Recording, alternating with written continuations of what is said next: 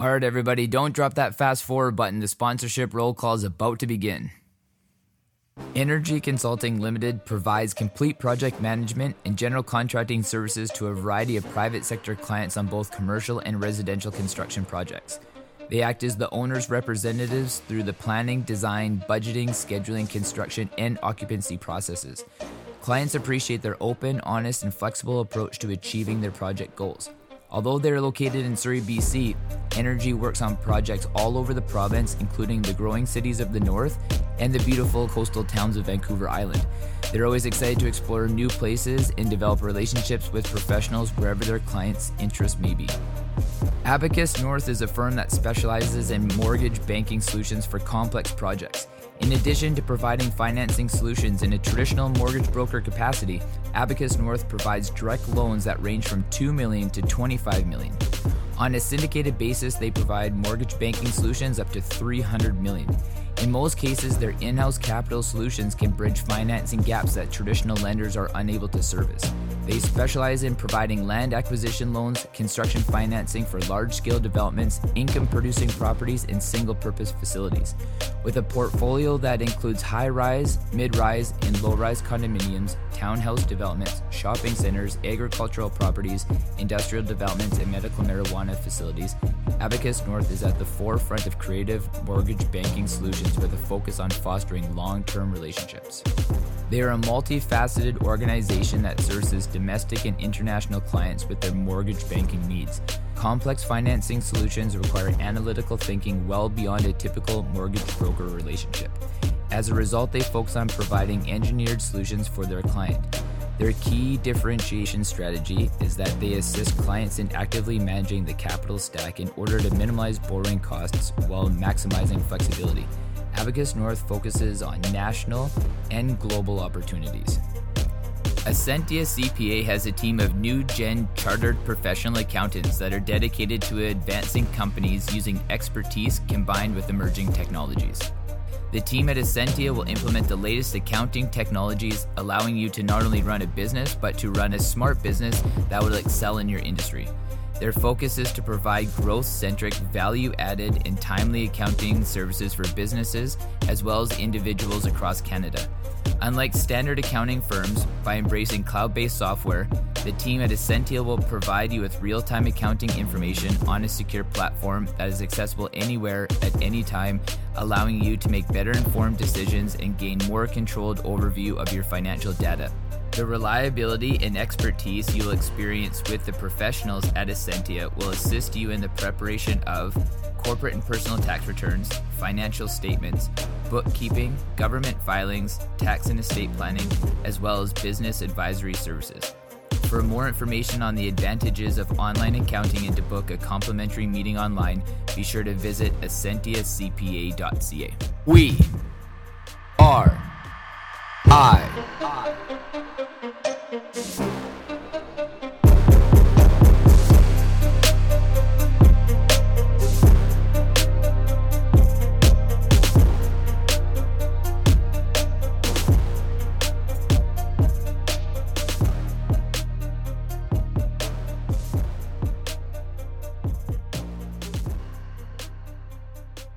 All right, good after sorry, not afternoon. Good morning, everybody. We got we got Stephen Barrett on the on the podcast here this morning. Um, he's a re- retired psychologist. No, psychiatrist. Sorry. Psychiatrist. Sorry, I apologize about that. Um, Stephen spent like the the vast majority of, of his time, um, the last substantial years of debunking misinformation. And we were just kind of starting to get into the conversation about how how he read a few books a, a, number of years ago that that bothered him, and now he's kind of made it his life work to be able to debunk misinformation um, that's out there, and especially on the internet. Um, and it, it's interesting how I found Stephen. I I found him by researching the Zyto machine, uh, something that I get tested on um, like once a month, and I just wanted to kind of look at like the validity behind it, what the numbers mean, and then I ended up stumbling upon uh, Stephen, which I'm really interested again to that conversation, which will be in the later on in the podcast today. Because um, at the beginning, we're going to kind of get to know Stephen why he's so passionate about debunking information. We're going to get into a little bit of COVID 19, you know, maybe some Black Lives Matter movement happening in the United States. Um, I don't know what the narrative's like in North Carolina right now. I only know it from our watered down version here in Vancouver, BC. Uh, but welcome to the show. Thank you. Thank you. So give us a little bit of a, little bit of a backstory. Uh, North Carolina native, you lived there your entire life, or are you just there right now? Um, give give us a little bit of life story. Build us a narrative. We want to know who you are. Okay, I actually uh, I'm only here since uh, 2007. I I grew up in New York City, um, left uh, uh, to uh, take my psychiatric training, got married in the service. Um, tried to settle in California, but we decided we liked the East better. And then we spent 40 years in Allentown, Pennsylvania. Um, finally decided to, uh, most of our friends were leaving or, or dying. and, so we moved to North Carolina where one of my, one of our children lives. And nice. so I've been able to have a very nice setup. We've built a home with a very substantial um, lower level, which serves as my office. Mm. Yeah, and for people who choose to just listen and not watch the uh, the video file this, um, that's one thing that I was com- commenting on. It. it looks like that you have like a vast amount of record keeping than you were alluding to me. I'm only seeing probably about five percent of uh, your total record keeping what you uh, what you have right now to be able to accumulate the knowledge and have the authority to be able to talk on the subjects that you're about to talk about. Um, how big is your, your space there in total, and how many books do you got? What's your what does your file system look like? Well, the space I work in is 14 by 48. And um, um, I have about uh, 50 file cabinets and about 5,000 books in bookcases. I have a room that has uh, unfiled papers that had 100 boxes in it, which I'm going through at the moment. So I have about 100,000 unfiled documents, plus um, well over 100,000 that are filed and organized. So uh, so research is a big part of your life. Like when when you talk on a subject, you've thoroughly done an extensive amount of research before you put out any opinion in, into the public market. Um, I collect source materials, and um, some subjects don't really require a tremendous amount of, of research, but I think it's nice to try to put the background of uh, people or organizations that I, I write about. And I've been collecting information um, and, and storing it and sorting it um, for uh, many years.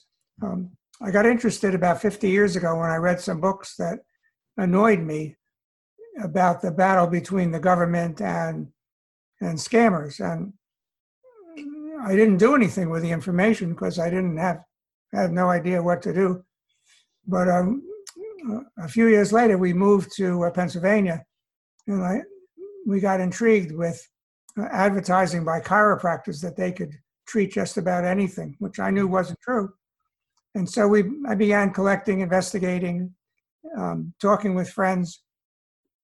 We formed a group, decided to meet uh, for lunch every other week. We did it for five years, and we had different topics, about 40 people altogether, um, on and off.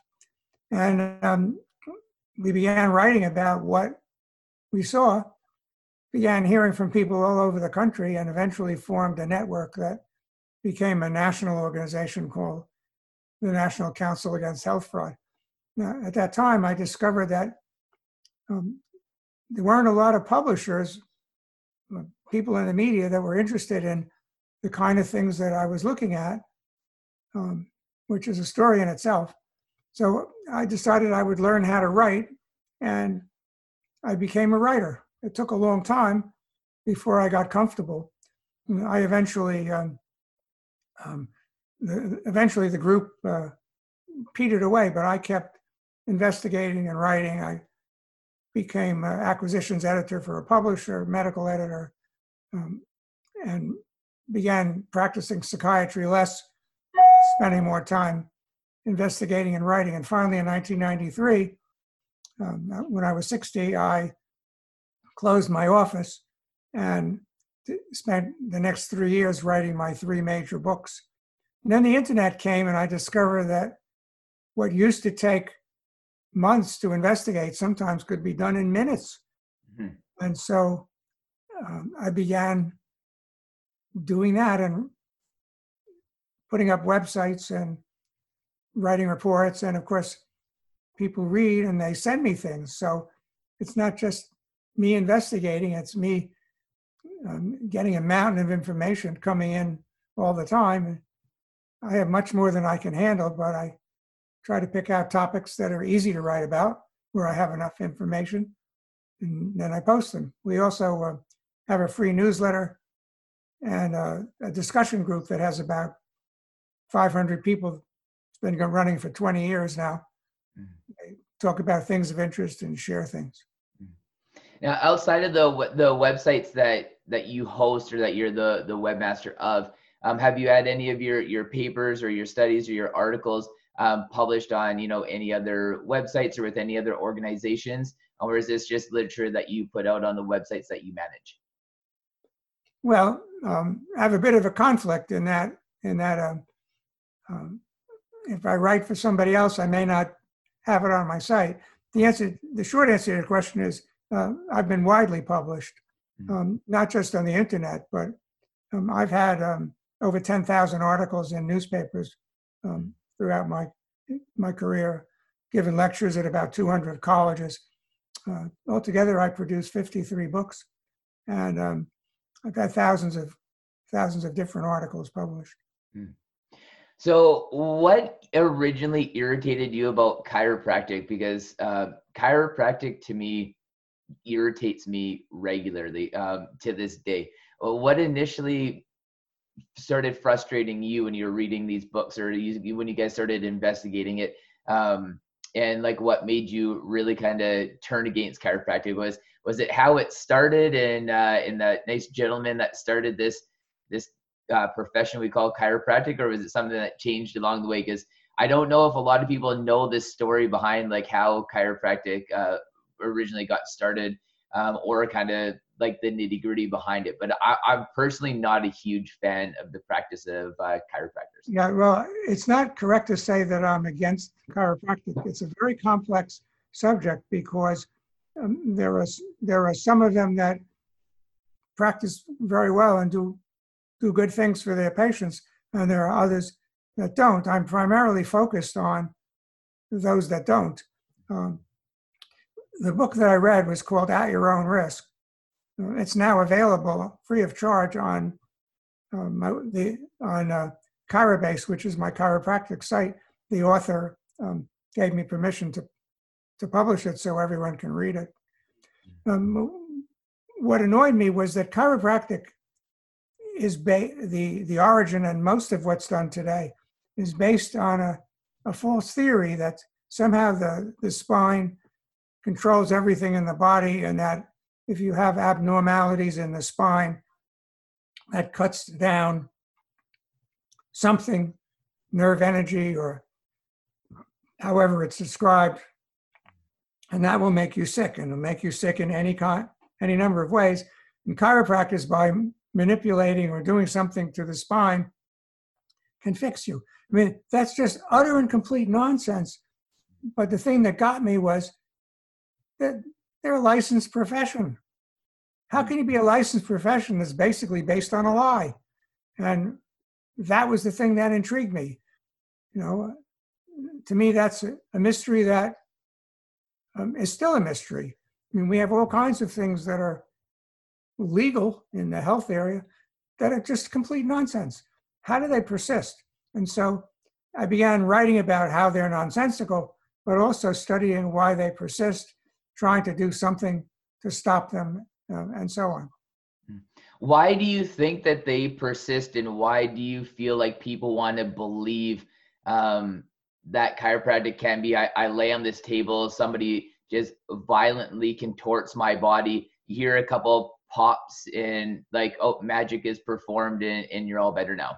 Why do we? No, I don't know that? that. I mean, there are some people that that want to live realistically. There are other people who are desperate. There are people who uh, engage in wishful thinking. There are other people who just um, um, they don't think clearly, and and so um, they each form a different segment of the market, and there may be an appeal by people who promote false ideas. They may appeal in different ways. Um, sometimes you may say, well, what you have is, uh, oh, I can fix that. And, uh, or they may be desperate and you say, you know, I can help you, or you're in pain, I can relieve your pain, I'll meet your needs. And what happens that makes it complicated is that a lot of health conditions go away by themselves. And if you happen to have something that'll go away by itself, and you take a product or have somebody treat you and it goes away, you may think, oh, wow, that person helped me, where it really went away by itself. But the danger is psychological because you not if you if you absorb the false belief that something worked when it didn't, you're vulnerable when you have to make another decision. So it isn't just, um, you know, somebody says, What's the harm? Well, I take a pill, so I have a placebo effect. Is that bad? The answer is yes, because if you don't realize that what happened is it went away by itself, you when you when you really need help, you may go to the wrong place. Isn't that the truth? And you could even see that. I, guess I could make the argument a, a, a version of that would be people in their drinking habits you know, thinking that like they can, you know, like I guess uh, uh, substantially like drink their problems away, or it gives that little bit of placebo effect at the time, thinking that it helps them cope or it helps them manage, um, but it doesn't actually allow them to be able to understand like what the potential underlying problems are. Um, yes, I, I would agree that it basically alcohol is a sedative and it may calm you down, but it has potential bad after effects. Yeah. Um, using it as a crutch um, may deprive you of the opportunity or is not as good as trying to uh, fix your problems.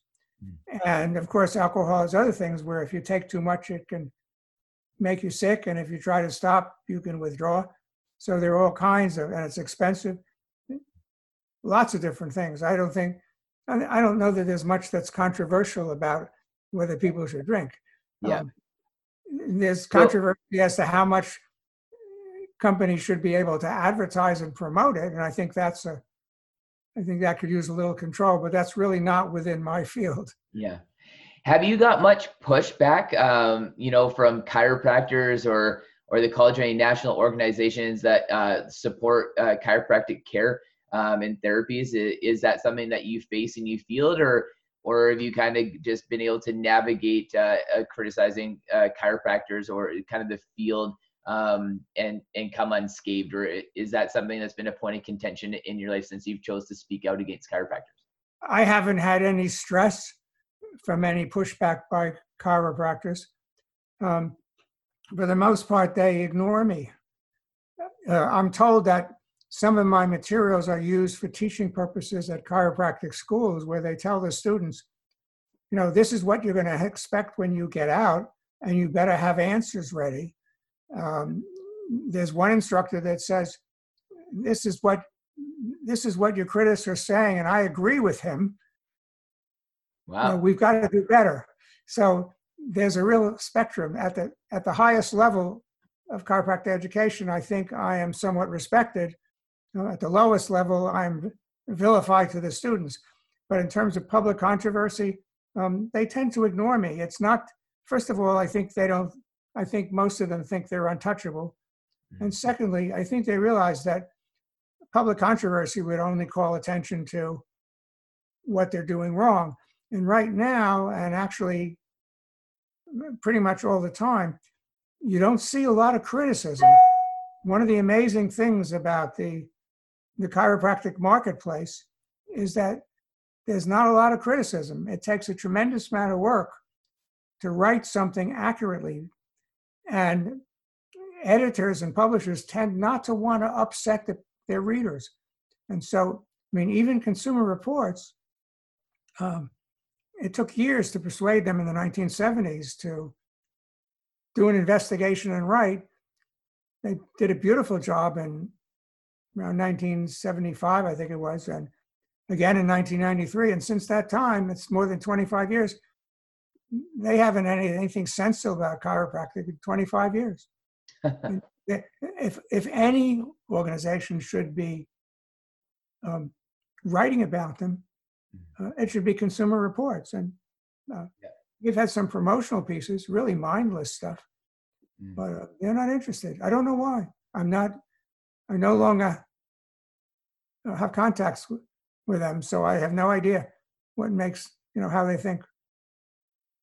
What's the psychology behind us allowing the facilitation of, misinformation? You know, eh, say specifically like in the chiropractic field, like like why do we why do we deem that to be okay? Is it just because we're we're searching for answers, we're hoping for answers? You know, the the people that are are desperate and they just want care. Does that propagate that misinformation? Like like why why do we as a people why do we as a society allow misinformation because obviously that's the reason why we're sitting down here talking today like the foundation of this podcast is based on the the propagation and the continuation of misinformation and just how rampant it is especially because of the uh the internet like like why do you think we allow this to keep on happening when we kind of globally know it's to our detriment um well i meant so who all these we's are um there's no uh, uh, uniform uh, opinion. I mean, there there are probably uh, at least as many opinions as there are people, maybe more. Some yeah. people have more than one. Um, uh, information is a force, and there are many things that that drive it. It's driven by, um, to a large extent, it's driven by a, a wish to profit from it. it's also good information is driven by the wish to share and do good things. Um, there, um, there's no one switch that one can turn. The internet is pretty much wide open, um, unless you're um, in a country that has consumer protection and you basically break a law. You're free to say whatever you want. Um, if you don't go to extremes and you don't kill anybody, chances are that no one's going to come after you. Mm-hmm. So um, we have a what might be called a marketplace of ideas, not just in in health but everything. Yeah. And um, it's mostly a good thing. Um, the sharing of information. It's a, it's wonderful to be able to have a question and a minute later find the answer. Of course, it has its downside, which is if you don't know how to look, you may find the wrong answer and get hurt. And then there are people who who try very hard to put out good information. Um, I suggest that that um, it's a funny thing when uh, people call up and they say, "I've been searching for information." Um, I know that they haven't found it because searching has a special meaning when they say that. It means I don't know where to. Searching means you don't know where to look. Mm-hmm. I don't do searching. I search little difference. Searching mean, I mean, in, in the way I'm describing it, searching means I don't know where to look, so I look and I try to read everything I can. You do that, it means you don't know how to look. If you want to, if you know how to look, you go where you know the information is trustworthy. Mm. So if yeah. you re- try to read all sides, it can be very confusing. There are people who write um, very trickily. I'm, I'm in the process of of analyzing an article it will take me about a week to write about it. It makes 10 points. And um, every one of them is misleading, but each one is referenced. And there are people who write with references. Well, what if the reference doesn't fit? What if it says the opposite? What if it's not relevant? If you don't look it up, you're not going to know that. And even if you do, you may not find it. You may not know how to read it, etc. It's taking me a week to completely analyze one article. And um, so it's just an example of the, the, man I'm, I'm looking at has a lot of followers. Uh, people are not very discriminating in that they seem to trust him, and I think that's not good. And you know, and you you kind of allude to a problem that I think uh, most people have, or you know, like um, it's not not fact checking and not having quote unquote like enough time to be able to go through all those references simply because references are listed it automatically becomes trustworthy because there's references there but I'm sure a lot of people don't actually go into those references and cross check them just to be able to make sure that the information is trustworthy. Um, well, I don't recommend doing that. Um, I don't recommend. I recommend going to sites that are trustworthy and not doing blind searching. Um, the only time I I do blind searching is to get an idea as to who might be available that has information. Then I go to the sites that I trust. And um, on Quackwatch and uh, Internet Health Pilot, we list over 500 trustworthy sites. That's more than enough for almost anything you want to know. Of course, you have to decide, you know, is Barrett trustworthy? And that's, a, that's a, I guess, a fundamental thing. But if you trust me, go to the places I trust and you'll save a lot of time and, and aggravation. And, you know, how do you tell who can trust? The answer should be um, who agrees? And um, you have to believe that the prevailing scientific opinion is likely to provide the best answer. It doesn't mean science is always right, but it, it does mean that I would say that the prevailing opinion, that means the best we've got today. Mm-hmm. May turn out that something improves on it, not likely to contradict it. People say, well, you know, they used to use leeches and, and they used to bleed people to death and all that.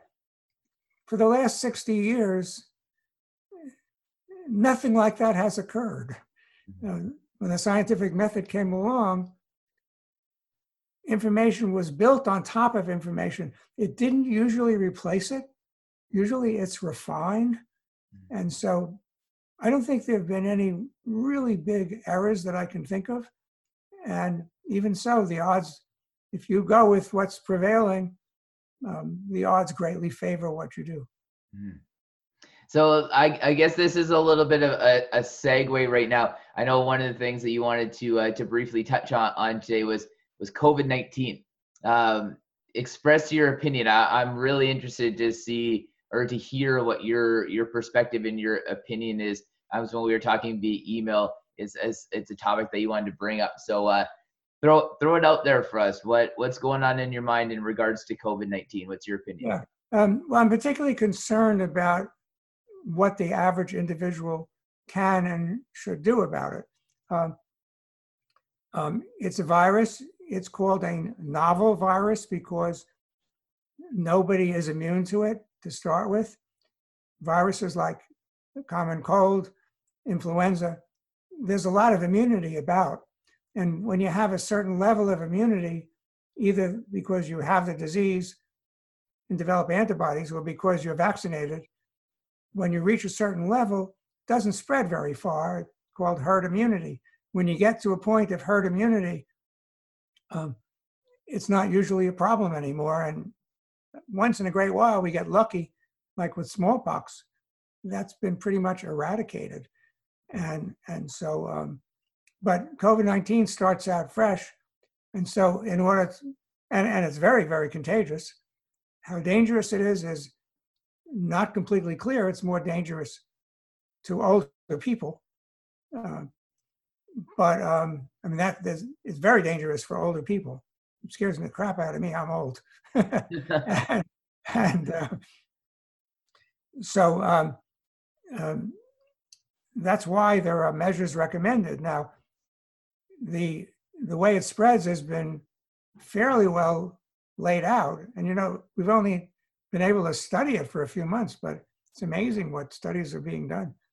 Uh, it's very contagious. So what you want to do is try to avoid getting it in your nose and uh, or your mouth or your eyes. And so um, uh, right now there's no vaccine. Um, uh, there are two things that people can do that make complete sense and are not controversial. Um, one is if you're exposed to people or, I mean, the, the virus um, will get you best going through the air. It also can be picked up from surfaces. Nobody is sure how much of a dose you need on a surface, but it's clear that surfaces can spread it. So if you touch surfaces that might be affected, you should wash your hands before they touch your nose. And um, for practical purposes, it means if you go out and you touch a bunch of stuff, come in, wash your hands. Um, the second thing is the, the virus spreads through the air through uh, droplets, which are um, somewhat larger and um, will fall to the ground, so they don't spread very far. If you if you're standing next to somebody, you can be a droplet can get you. They spread through aerosols, which are much finer, and they can go, uh, they can circulate in the air, and they don't drop to the ground so well. Mm-hmm. So um, you'll stay away from droplets if you stay away from people, not get too close. Aerosols, um, it helps to have a mask, and um, there are three kinds of masks um, respirator masks, which prevent the virus from coming in, uh, surgical masks, which, um, uh, well, mostly prevent it from going out, but can prevent some from coming in, and cloth masks, which prevent your breath from spreading. And so um, um, a few months ago, the the government officials were saying don't wear masks because they were afraid that people were going to go out and try to buy up all the respirator masks. They're called the N95s. Mm-hmm. Um, they were afraid people were going to buy up all the respirator masks, and the people at the front lines wouldn't have enough. Uh, I'm not sure that fear was realistic because if you went to try to buy one, as I did, I didn't want a lot, just one would be enough. Um, they weren't for sale. You couldn't get them. The ones that were for sale were probably fakes, or else you'd give me money and you wouldn't get one. Mm-hmm. But um, nevertheless, the the um, uh, Dr. Dr. Anthony Fauci, the, who everybody knows by now, I guess, and other people were saying, "Don't wear masks." What they really meant was, don't rush out and try to get N95 masks because they're needed at the front lines.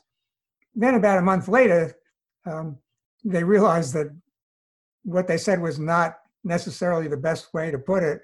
And they began talking about, uh, yeah, it's fine to wear a face mask. That will, it will not protect you so much, but it will prevent the air you breathe out or from traveling far. And so lots of droplets will either catch on your mask or they'll fall to the ground. So you combine that, you combine a face mask with social distancing, and if everybody does it, that will cut the spread tremendously, and it has. Um, the um, uh, in in in, um, in countries where this has uh, been done a lot, um, incident rates are dropping, and here in communities where people are doing it, rates are dropping. But there's a counterforce, and that's a matter of great concern. Concern to me. Most kinds of quackery won't kill you.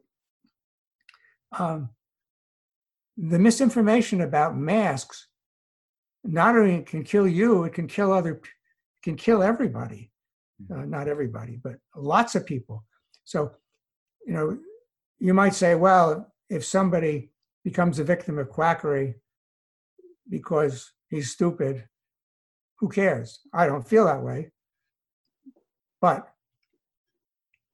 if people who are doing their best become victims of quackery and they don't do anything stupid, that really gets me. And the mask situation is one that I've never seen before, in that there's, there's a, uh, a network of people who are saying, don't wear masks. Masks are dangerous. And that advice kills. Mm-hmm. It actually kills because it will increase the spread of the virus. And some people are going to die. And I don't like that. And I'm spending the, I spent the last few days and the next, we'll spend the next few days um, writing an article about the advice not to wear masks. It's a very simple situation wear a mask. It will protect other people, might give you a little protection, but obviously, if the community does it, you'll be protected by others. And so that's a no brainer.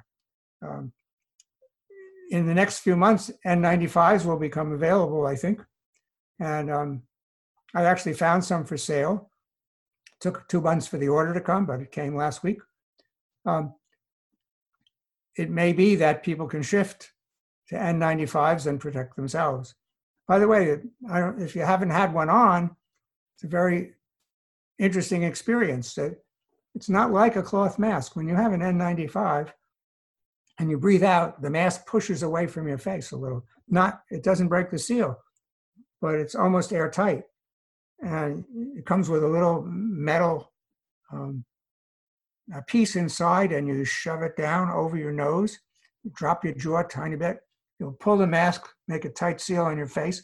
When you breathe in, the particles go through the mask. Face masks, when you breathe in, the particles can go around. That's why they say face masks are not as protective, but they'll protect some.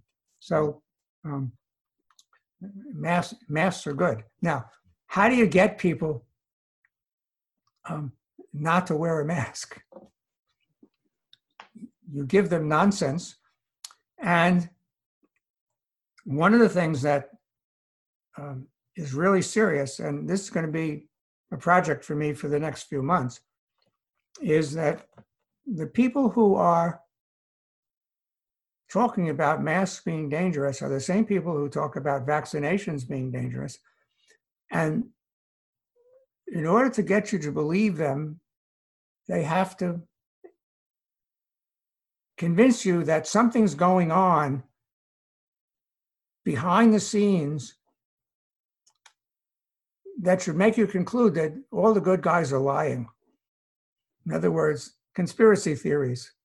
And so the way that they fight facts is with conspiracy theories. And unfortunately, um, a lot of people believe them. There's a woman by the name of uh, Judy Mik- Mikovits, Mikovits, who put out a video um, that um, in which she talked about how she was onto something and she got fired from her job and on and on it goes and involves Dr. Fauci and so on. Just total nuts. She's nuts. The video is nuts. Um, just a pack of lies. And um, she was fired from a job. She wound up in jail briefly, but she didn't get prosecuted. But she what got on the, some of the things that she said that were so outrageous? Because i haven't seen the video but like what were some of the things that she said that were so um, outrageous? Um, i don't remember. It's hard to remember it's hard to remember the the details but it had to do with with um, uh, alleged research fraud and and so on um, which never took place um, not other people's uh, cover-ups cover up of what she found. Couldn't get to her research files. I don't remember the details. Hmm. Um, but the point is that this is, I didn't get to my point actually. It had millions of, her, her video had millions of views. Millions. Mm. What do they call that? Going viral. Yeah. So there, and the point of it is, is to undermine your trust in the government, underwrite your trust in the good guys who are working on vaccines, undermine your trust in vaccines. And it's just part of what's going on. And there was a poll taken by the Chicago, uh, one of the Chicago papers within the last two weeks. And they found that about half the people they polled are not planning to get vaccinated when a COVID 19 vaccine comes. Mm-hmm. And that has the potential to kill millions of people if that happens. Because the way you stop it is herd immunity.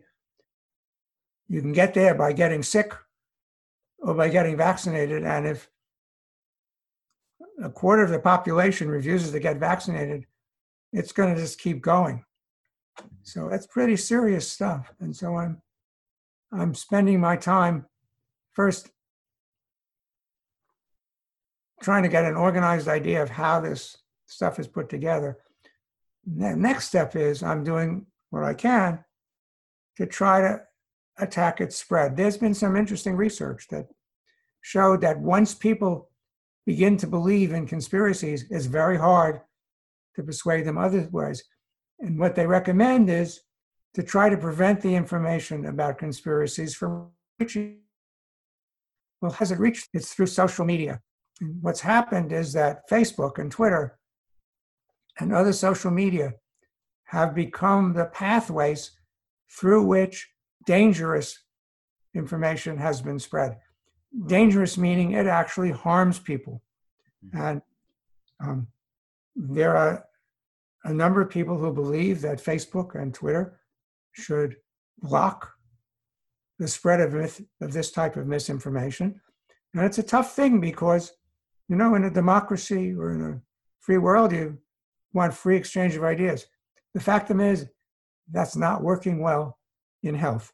The free exchange of ideas does not work well when it comes to health because people don't have the background to judge the science, and they may instead use other things like how much does the person smile? Does the person say things I resonate with? Oh, doctors are too expensive. Don't wear your mask. You know, you catch them on some idea that emotionally that makes you credible, and then they say, don't wear your mask or don't get vaccinated or vaccine companies are out for your money. They don't care about you. Those ideas are being multiplied through social media. And I think social media, they're not public conduits, they're private companies. I think they should be shut down. And they're beginning to do some of that. They're putting warnings on some of the outrageous messages. They put a warning on one of Trump's messages, and Trump threatened to, to, to go after them. And of course, he can't. There's nothing he can do. Mm-hmm. But he really got mad. He's put out um, thousands of tweets that are just absolute lies. Twitter comes along and says, hey, check the facts on this one. And he goes bananas. That's our president. yeah, it is. Uh, I I do know the the tweet that you're talking about, and uh, it is quite interesting the the result of uh, the result of Twitter doing what they do. But uh, it, it is hard though, where you have a, private companies that are so invested in in swaying public opinion, but then also deciding what should and shouldn't be published.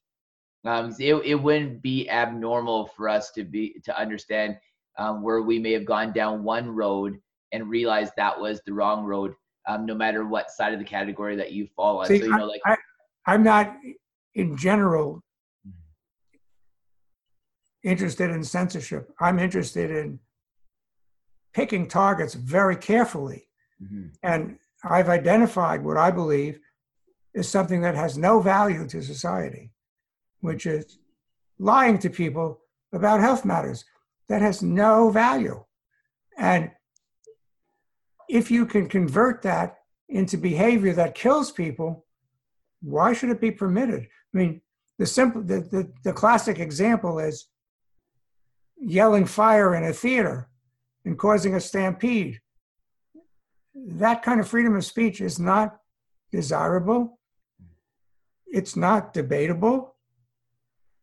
Yelling vaccines are dangerous when they're not is not debatable. I mean, you can, there are people who'll debate it, but, you know, should the people who give advice that kills be allowed to have free rein? And I say no.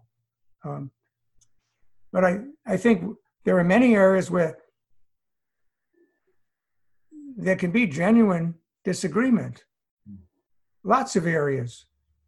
Um, when it comes to certain aspects of health, particularly public health, um, there isn't any. There's a there's a conflict between a small group of basic nuts and liars and the scientific community.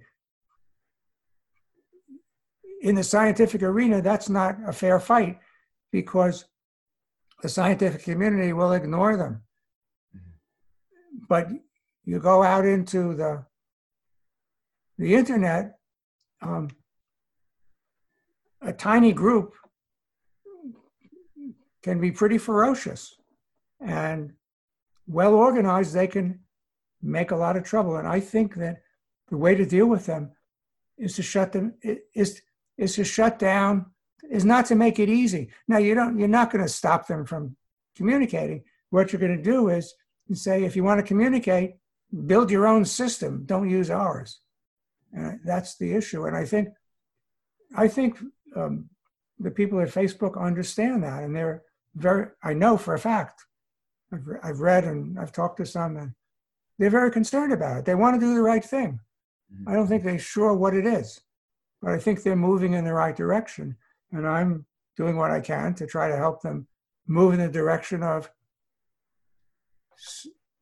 not letting facebook be used as a channel to kill people. Putting in its starkest form. The, the people who are anti-vaccination and most effectively using Facebook to spread that are anti-mask.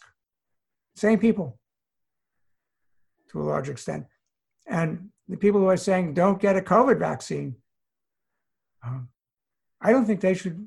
I don't think they should have the right to use a private company to spread that message. It's too dangerous. I got a, a question for you that I believe personally totes a relatively similar line when you talk about um, like promoting health misinformation in the inevitable outcome leading to people's harm. Um, do you? What is your opinion on? Um, again, like on social media, people glorifying the overconsumption of high calorie foods. You know, like like oh look at this banana split that has five different kinds of ice cream and three different kinds of chocolate sauce and 20 different kinds of sprinkles and look at this beautiful presentation and let me put some flowers around it you know and to really glorify because we know the inevitable outcome of that is you know slow suicide potentially you know due to obesity diabetes heart disease and all the things that are directly linked to it. Um you know like like to me those messages are just as dangerous because we see where that has led our population in regards to um, you know the high um, consumption of um, like calorie dense foods the overconsumption of calorie dense foods um, you know and the overconsumption of processed foods and again like like quantity and portion control um, I, I, I, I got, I got your point but i think there's a difference um, the difference is that that um, there's a difference in the degree of danger.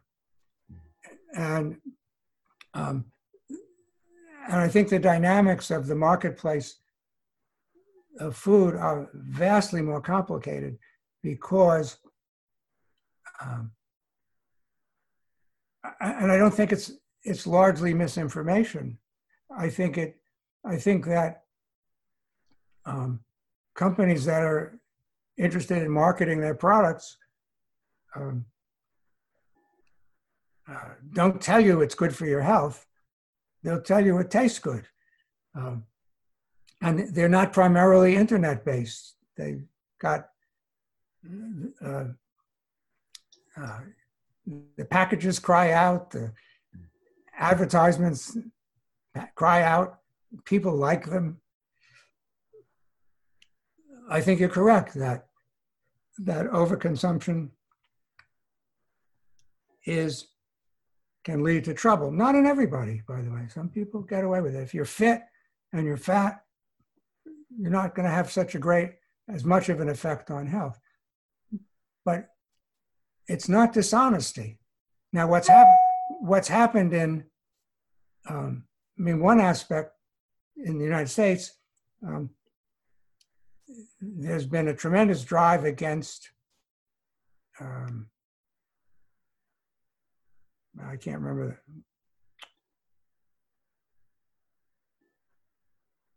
I can't remember. I slipped my. I'm getting. Occasionally, I lose a word. Um, a kind of fat that's bad for you has been pretty much banished. I forget that. Which one is? Oh, that? the trans fats. Yeah, yeah trans, trans fats are illegal now. Yeah. what happened in the United States with trans fat is very interesting. Um, as it became clear that trans fat is really bad, government agencies began criticizing it, and food companies responded by removing trans fat from a lot of products. So that, um, but um, um, the difference between there, there's a serious question as to what can we do to try to help people be healthier and you can't simply uh, you can't ban there's no way that democracy can ban um, high calorie foods. There's no mechanism and there's no sharp dividing line. And no one is going out and saying eat my high fat foods. Getting cholesterol blocking your arteries is good. Okay. There's room for public health. There's room for public education. And that's fine. And it's taking place and there are some people who are better able to do that than others. Um, and there's been a gradual shift cigarette smoking is more dangerous. There's been a shift. Smoking rates have gone down some. There's been government ad the government has banned advertising. I don't think you can ban advertising of good tasting foods. Mm-hmm. uh, that would i don't think i don't think that's possible in a in a democracy. Do you think it, it's socially responsible for these companies to be able to create um, visually stimulating packaging um, that not only speaks to children but they they know um, is specifically designed through colors figures and wording to be able to really play on serotonin levels being released in, in, in the brain then also creating and researching these products and creating combinations of different ingredients that they know are highly addictive? Do you think that socially? Oh, oh, oh, I don't think addictive is even relevant. They're not addictive. We're talking about habits. People like them, they eat them, they're not addictive. Addiction means that if you stop, you go into withdrawal. That doesn't happen. Uh, you don't think that there's sugar withdrawals? No. No? No. No, people like sugar.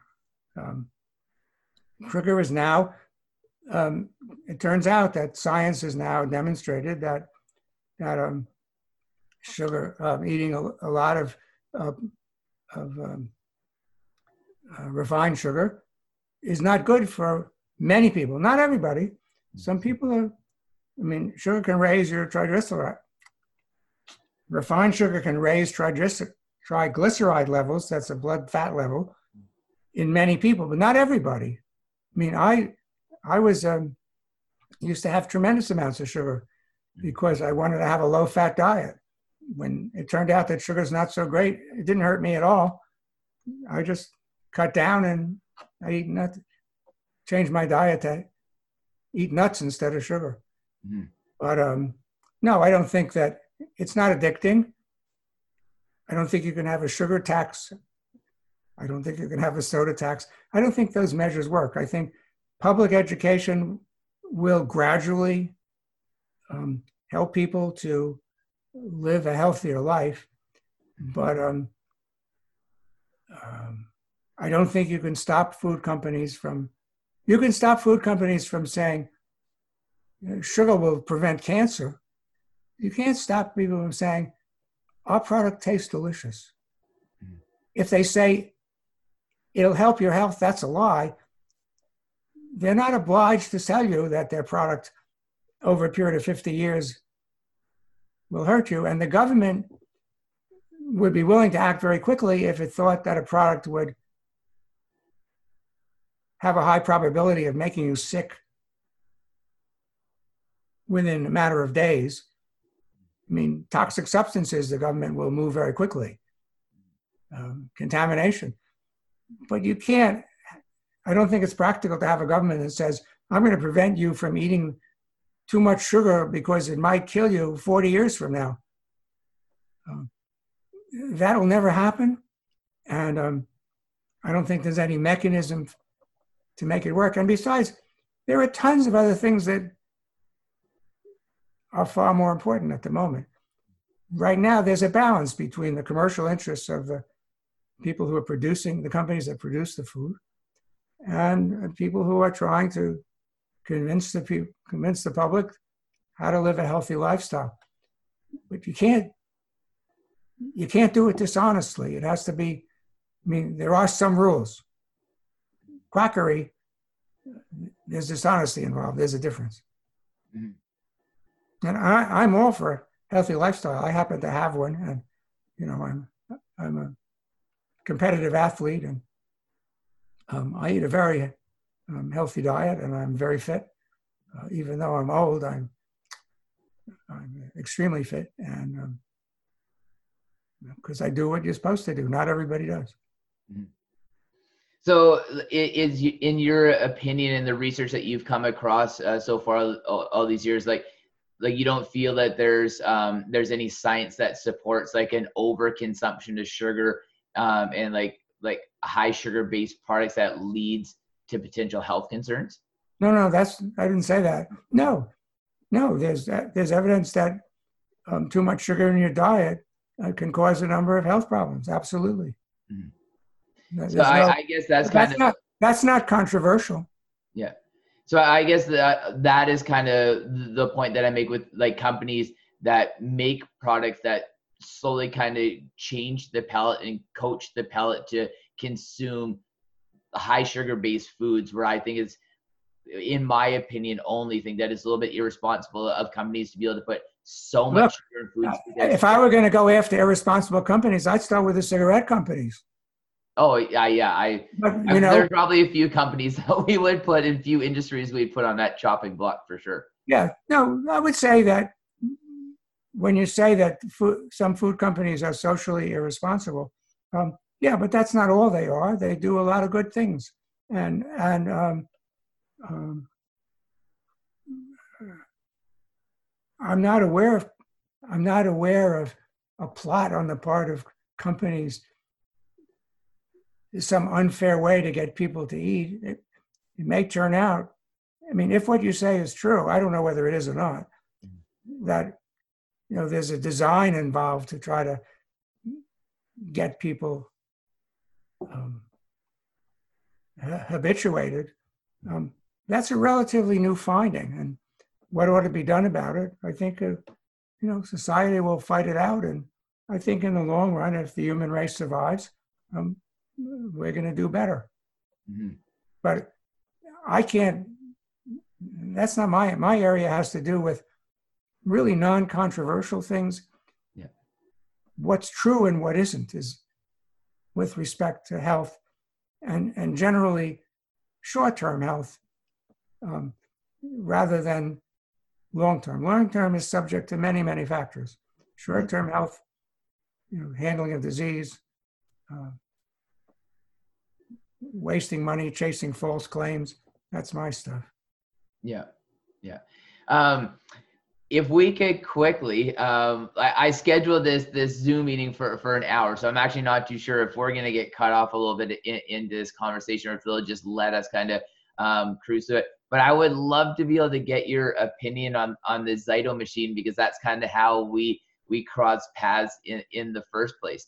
Okay. Um, like I know I've I've read your opinion um, on the the Zyto machine. I know that you've also put yourself through some tests um, using the the Zyto machine. You had an opportunity to be able to kind of use its most premium model or and most most premium software from what I believe I remember. Um, yeah, maybe if you could shed some, some light on that for us. Okay.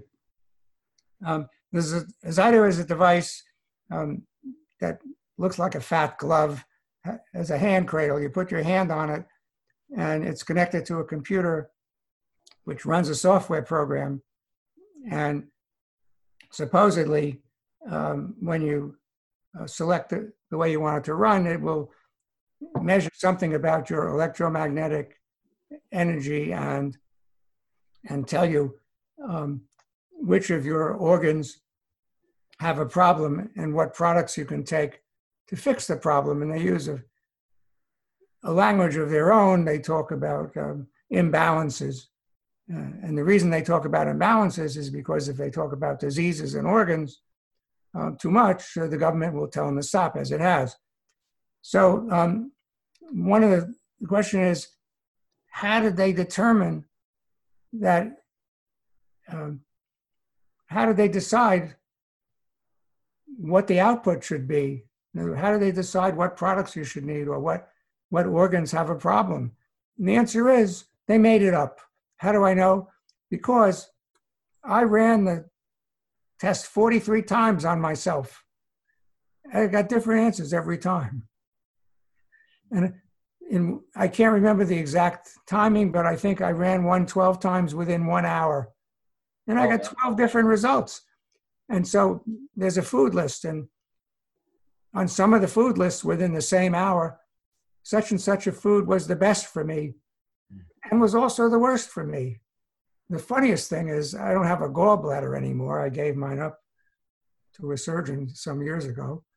And four of them said my gallbladder was too much of something. Four of them said it was okay. And four of them said it wasn't enough of something. And here's what I should do to fix it. I don't have one. What the hell kind of a test is that? It's a, just a complete and utter fake. And what's intriguing about it is why the government doesn't put the company out of business. What's happened is there are probably at least 50 of these kinds of devices, and a lot of them are coming to, to smartphones now where you they connect you to a smartphone somehow and it tells you what's wrong with you and what to take. Um, and all this stuff is made up. The, there have been about 25 times that the government has taken action against practitioners or companies and so on for crossing a line saying it's good for this disease or so on. But they're still here. Mm-hmm. They're there, and there are more of them all the time. The big question is why doesn't the government put them out of business? There isn't anything I know of in the field of health or consumer protection that is more clear cut than the fakery of these so called electrodiagnostic devices. And there isn't anything that's easy to get rid of because you can stop the sale of devices. It's not hard, but they don't. The government has never, to my, to my knowledge, there's never been uh, any attempt to form a process to discuss how can we clear up the marketplace. I mean, there are tens of thousands of quacky things in the marketplace, and most of them can be pretty persistent. It's hard to, to stop persistent sellers. But devices, that's easy. You can stop their sale. You can't sell them without going on the internet and telling people. You can't, you can't make enough to sell them word of mouth. Mm. You go on the internet, the government can shut you down. But they don't. I don't know why. It's a mystery to me. Is that why, like, companies um, or maybe one of the reasons why, or a potential backdoor into it, that um, companies typically in situations like this will have a little disclaimer somewhere that says results not typical, results may vary. You know, like all those little uh, those disclaimers are are the, is that the kind of the back door to to sell machines or you know to be able to offer advice that that may or may not be trustworthy? Um, no, um, I think you're asking two questions. One is, does it protect them? And the other thing is, um, should it be a tip off to consumers? Mm-hmm. And the answer is, it probably doesn't protect the company. They do it anyway, hoping that it might. Is it a tip off to consumers if you see a disclaimer? No, because um, uh, if you've gotten to the point where you're reading it, you've already made a mistake. Um, you shouldn't be there. So um, it um, it's there for legal purposes. Um, it's not a good way to distinguish between whether something is worthwhile or not. The the simpler thing with these devices is to understand their fakes and ignore them. The simplest thing with dietary supplements is not to look and say, this has not been uh, uh, I forget there's a there's a warning that's required by law it says the FDA has not uh, approved these claims or something like that. Um, that's required by law. It doesn't mean it, it's not very helpful. Um, with supplements, you should know that the chances are that almost that almost everything that's sold as a supplement, except for a few of the basic nutrients, has no value. And so, if you want to go on websites to try to determine whether a product works, you've already gone wrong. You should never trust any anybody who sells vitamin, mineral, homeopathic product or herb. Never trust anybody like that. Any website, any person, any doctor, any friend who sells it. Don't believe anything that they say. If you want information, go to the good sites, get your information. There may be occasionally a product that's useful, but don't try to get don't try to to sort out what you find on sites that are selling these things. Mm-hmm. It, there isn't any site that sells vitamins that will give you accurate information. None. How do I know? Because in order to give accurate information, you have to say who should not buy the product. And there is no vitamin site in the world that says, don't buy my product because you don't need it. Simple. Where would be a, a, a, trusted source that you've come across uh, for just information on like vitamins and minerals and, and consumption of those?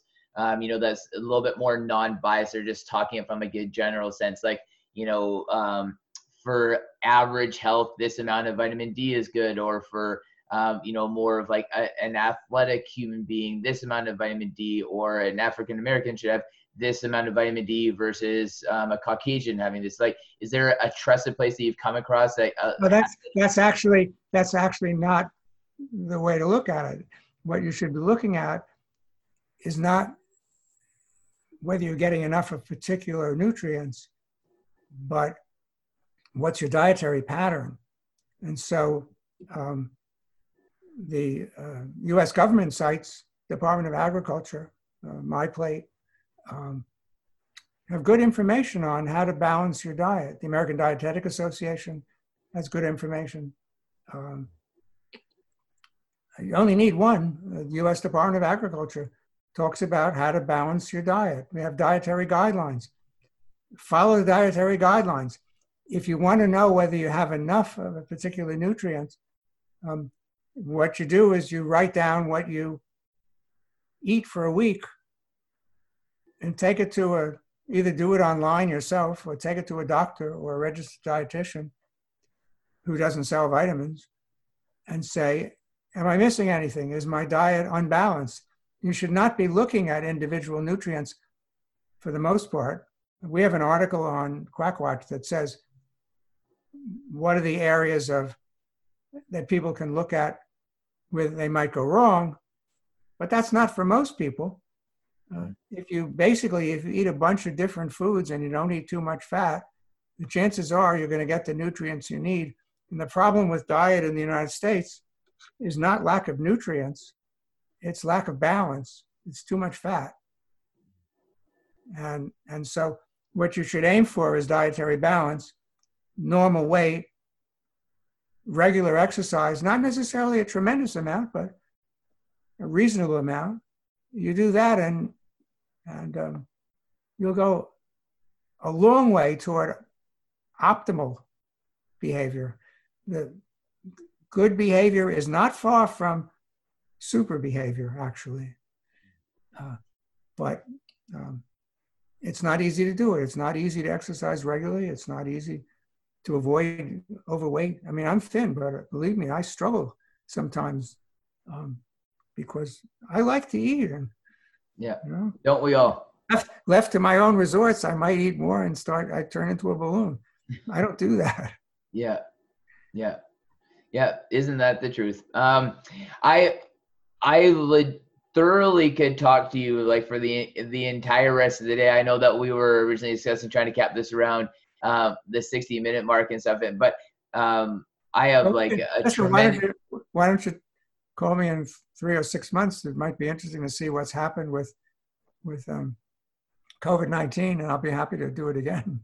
Yeah, and you know, even like in, in the in the future, you know, maybe a little bit sooner, like three six months. I know that there's there's a few well, quite a few things, you know, that I've seen on, on Quack that I, I would be honored to be able to discuss with you because I just, I think you have like a, a great perspective on, uh, you know, kind of like some information that's out there and information that that you've published and stuff. So, um, anytime that you're willing to have a, a, conversation with a West Coast Canadian, I'd be I'd be more than happy to be able to to do another one. Well, what what one thing you might do, you might want to subscribe to my free newsletter because that covers two or three things, and if there's something that particularly interests you, uh, you know, maybe that would um, be a spark or something. But. Yeah, absolutely. Well, I, I absolutely appreciate your time, and I, I, you know, I know that you're a busy man, and I, I appreciate your time immensely for coming on We Are Right today. Um, the information that you gave today was invaluable, and I appreciate your perspectives.